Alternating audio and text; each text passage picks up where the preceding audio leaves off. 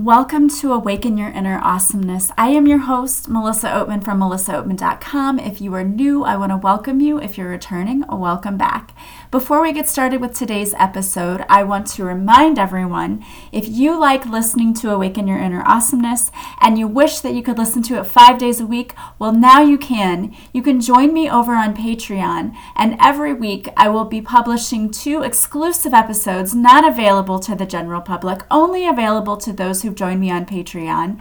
And also, you can join me on the all exclusive tier plan where I will also be adding extra bonuses like guided meditations, EFT tappings, and card readings. Plus, there will be some behind the scenes action from recording the podcast as well. So don't wait, join me over on Patreon. The link for joining will be in the show notes to the podcast. I hope that I see you all over there. I hope that I will have you joining me on Patreon.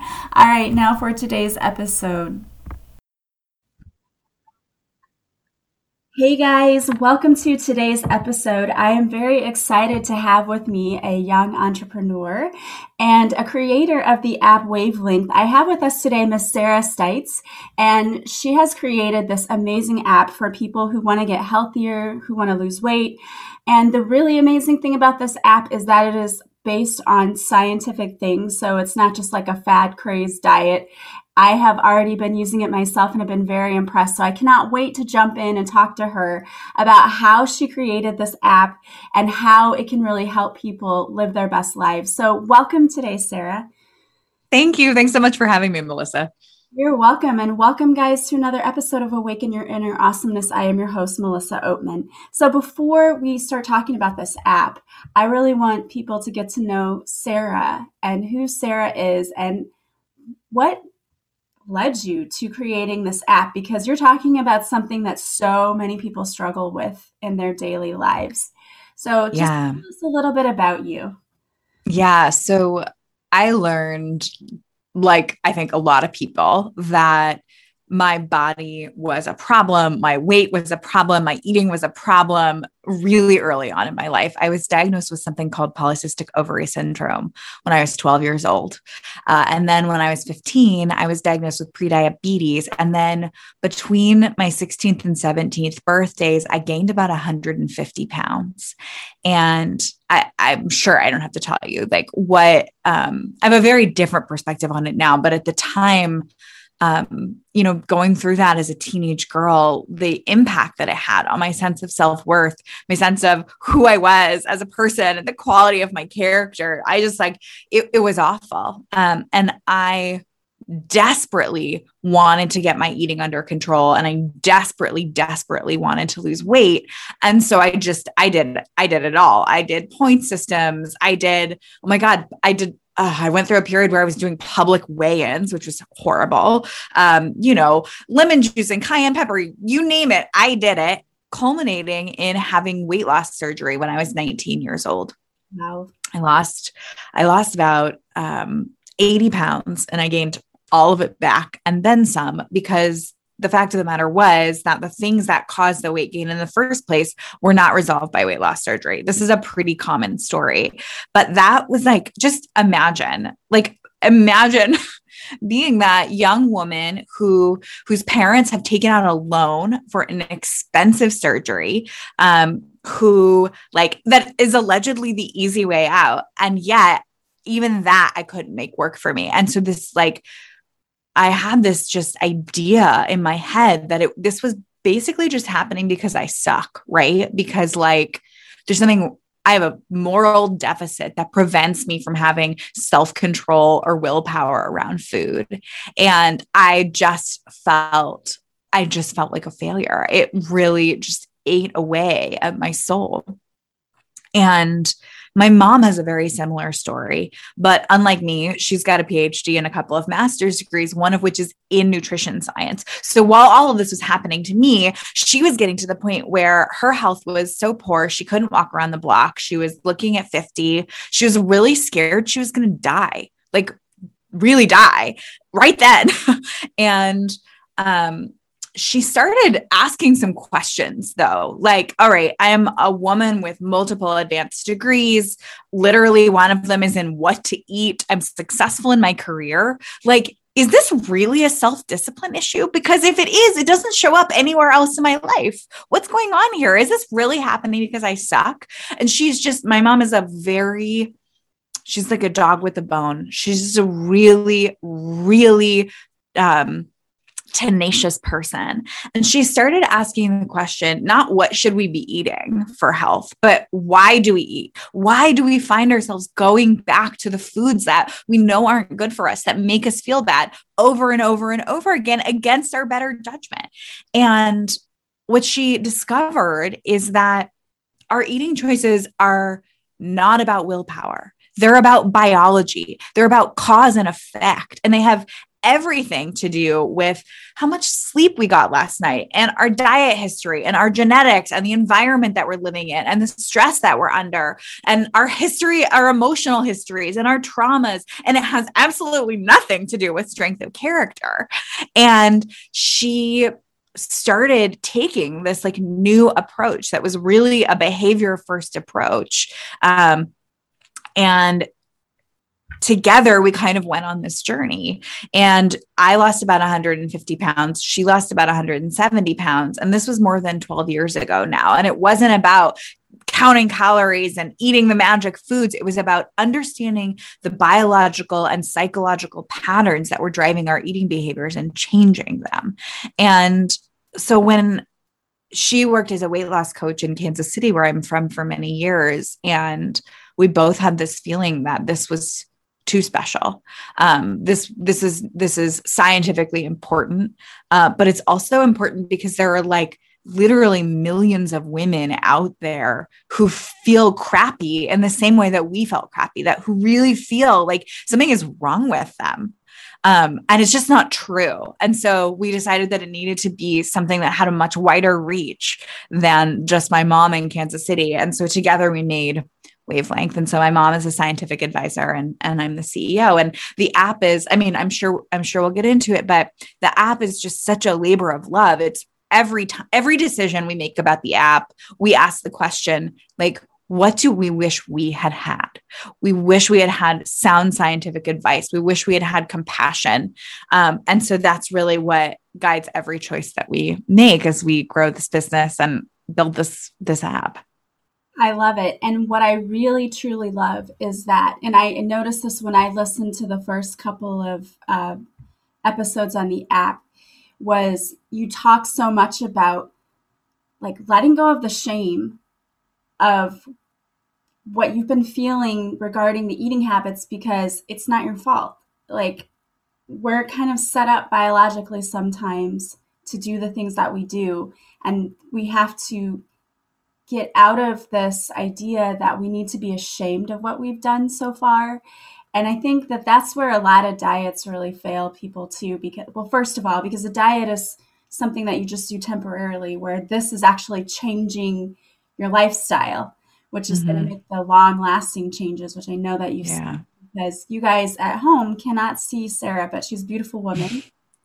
and Thank you. you tell that, you know, she takes care of herself and is healthy, which is a, you know, that's what this app is all about. It's not about making a temporary change where I'm going to lose five pounds. And it's about changing your mindset and changing your habits. And that's what's going to make the real change. And what I love about that is starting with the getting rid of blaming yourself or feeling bad about yourself. That is so important, I think it's it's so important it's so important on an experiential level right because like obviously what I just said is true that it's about biology. It's not about the quality of your character, but on a neurological level, the the processes associated with shame, the things that happen in our brains, the parts of our brains that are activated, the neurotransmitters that get released, there's mounting evidence that shows that those neurological processes actually prevent our brain from creating new behavior.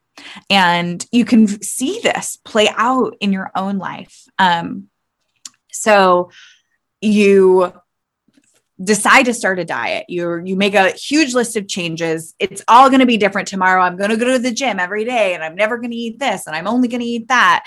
And um and then it goes off the rails because it always does. It always does. And that voice of shame comes in and instead of being able to get curious about what's happening to you, you might let's say you come home from work and you eat an entire half a pizza that's left over in the fridge, right? Um, instead of getting curious and saying, like, hey, okay, I didn't plan to eat that pizza. This is not getting me closer to my goals. Uh, I wonder what contributed to that happening and can I change it for the future? Instead, you hear, well, why did I eat that pizza? Well, because I suck it stifles curiosity. You can't get any more information. And so that's the experience of it. But what's happening in our brains is that our brains are sending all of our resources to being scared and upset and ashamed, and none of them to creating a new behavior. Um, and so it's it's both nice from an emotional perspective but critical from a biological one to set the shame aside and i think that like the key to doing that, people like to start with gratitude for their bodies. They like to start with affirmations. But when you're really ashamed, that stuff does not penetrate. Like I remember thinking, like, oh my, I don't know who this works for because I'd look in the mirror and I'd say, like, you're worthy. And I'd be like, well, worthy, I don't even know what that means. I literally don't know what it means. It's so much easier to start with a baseline of just like, you're normal this struggle that you're having is playing out in kitchens and bathrooms across the world. Most people are having this conversation with themselves. You're not extra bad, you're just regular bad. And once you kind of accept that you're just normal, that what's happening to you is very human, it's not some secret failing that you've got, then that shame starts to subside. Then you can start to feel grateful, right? That stuff comes later. But just knowing that you're normal is the most powerful tool you have in eradicating the shame. Yeah, I love that. I think it's so, so important to do that. And yet, so many of us, we are our own worst critics. And we find it so hard to quiet that inner voice that says, Why did you do that again? Here we go again. You know, those things. And somebody said that the other day, like, again, again, again, that word. He used to hate that word because he'd say, here we go again. Why did I do this again? I'm doing the same thing again. You know, and I think it really, so many of us struggle with that. But if we can learn how to say, and this is exactly what the guest the other day said to be happy with yourself as you are right now, failings, shortcomings, and all, knowing that we all have them. Yeah. yeah. Mm. And I think like it's so important to remember that self acceptance is not approval. You don't have to say, I'm good with how things are. I don't want anything to change. But you can just say, this is what's happening and it's normal and I understand why it's happening. And I'm I'm okay. Um, and I think that holding that understanding next to I wish things were different is actually where the power to change comes from. But so much about our wellness culture only lives in the I wish things were different space. And we think like the thing that's so insidious about shame, right, is that it doesn't, even if it's mean, even if that voice, like, I mean, we've all had that experience of like looking in the mirror and it sounds so harsh to say but like oh my god i've said the meanest stuff to myself in the mirror. You're disgusting. What's wrong with you? You're pathetic. Like who could ever find you attractive right? Dark dark stuff. Mm-hmm. um and when you're ashamed it doesn't sound mean although of course it's horribly mean. It sounds true and it sounds perceptive. Like, thank God you really see yourself clearly so that you don't un- misunderstand your place in the world. Um, and so it can be so hard, so, so hard to get out from under that shame. Um, and, and we just like, it, it's, it takes practice. It takes, okay, well, maybe it's true. Maybe I am pathetic, but I'm going to try something different right now. You don't have to argue with it. Just start stepping around it. And the more you step around it, the the faster it'll go away. yeah. Yeah, I think that is such good advice because there is such a thing as toxic positivity where, you know, if you try to ignore all the shadow stuff and you just try to say everything's rainbows and sunshines and it's going to be great and that's not realistic either, even though we do have to learn how to start changing the mindset and shifting all of that. If you're in a space where you're kind of down here right now and this is where you feel, it's okay to be in that space. Like, it's okay. Like, don't beat yourself up because this is where you are right now.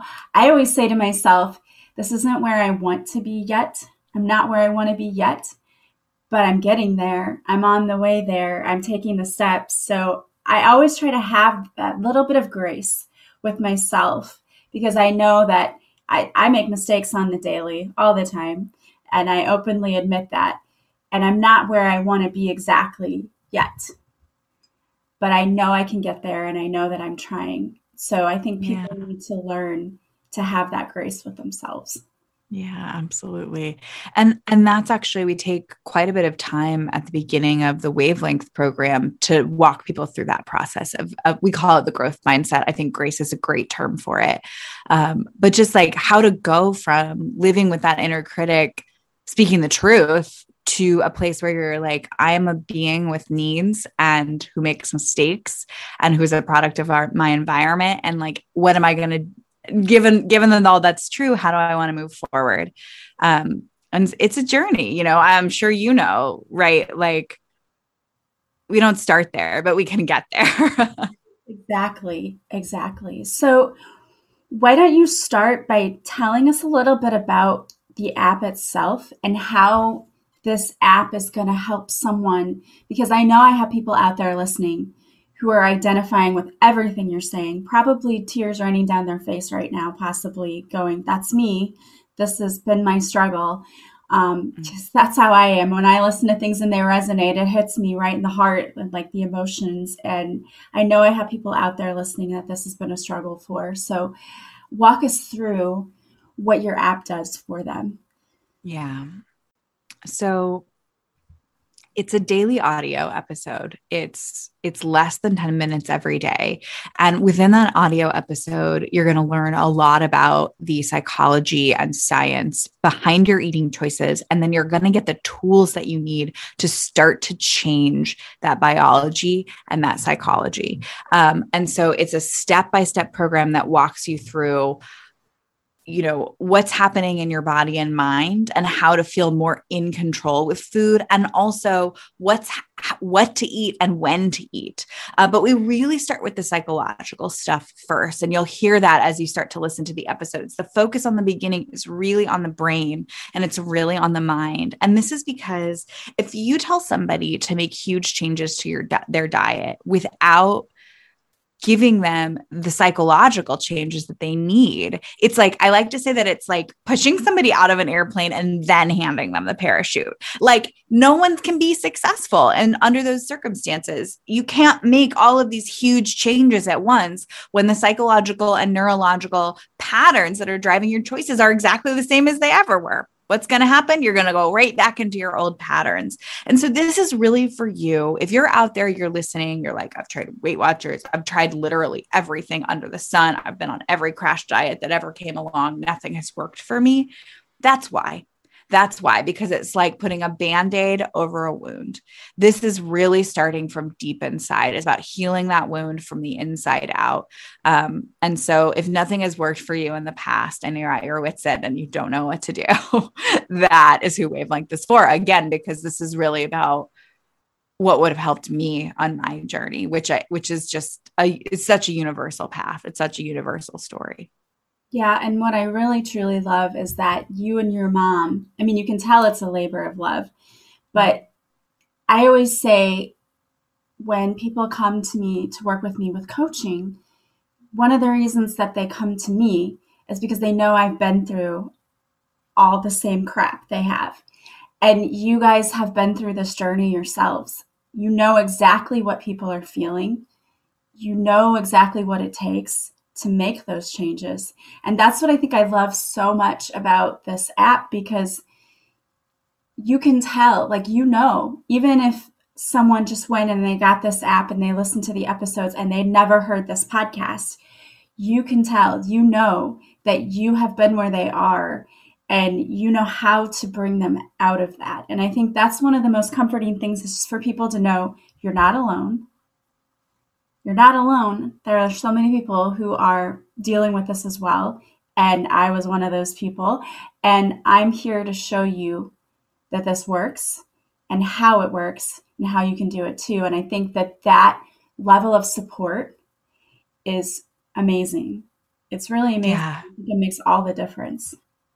It, it gets so emotional when I think about this because I mean, I just like you, when you are dieting for a lifetime, the message that you hear over and over and over again is like, try harder, be better. What's wrong with you? You should be able to do this. Everyone else can do it. And I, I think about wavelength as like reaching out a hand that's like, hey, I see you. I see what's happening to you. There's nothing wrong with you. It's going to be okay. Come with me. um, because like I just, I just know the agony of being on the receiving end of try harder um, and trying so hard and wondering why you're failing. Um, and I just, I don't want to, I don't think anybody should have to feel that way. Yeah. I mean, that telling someone to try harder, such a degrading thing to you, you know, to your, I think it's like a killer of your soul, of all of your yeah. you know, because it insinuates that you're not capable or that you're just lazy or, you know, something. A lot of what we do, whether it's in dieting or anything else, I mean, we, we experience self sabotaging in all areas of our lives, in relationships, when we try to do dieting, all of those things it doesn't have anything to do with the fact that you're not capable and that you're never going to get better. It has to do with healing an inner wounding that's going on and addressing that first. Because you will you will sabotage yourself every time if you don't address that first. Because that creeps up and you get those triggers. And then what do the triggers do? They cause you to go and back to that eating the pan of brownies or eating you know a carton of ice cream before you go to bed you know? It's it's the emotional triggers that we're not really dealing with a lot of times and other things because i also like how you talk about the stress aspect and the um, lack of